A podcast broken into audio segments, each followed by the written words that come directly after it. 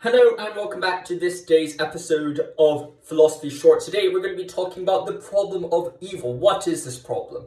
Essentially, the problem of evil is an argument used by atheists or agnostics often to say, well, there is evil, there's a good God, these two are inconsistent. There are, it's either the logical problem of evil, which says that it is logically impossible to have both God and evil existing at the same time, or there is indeed the, the more evidential problem of evil, which is not based on this lo- logical uh, perspective, but mainly based on probability or just the idea that it, it seems to be unlikely that God can exist alongside evil. So that's essentially the problem of evil. If you have any questions, let me know in the comments below.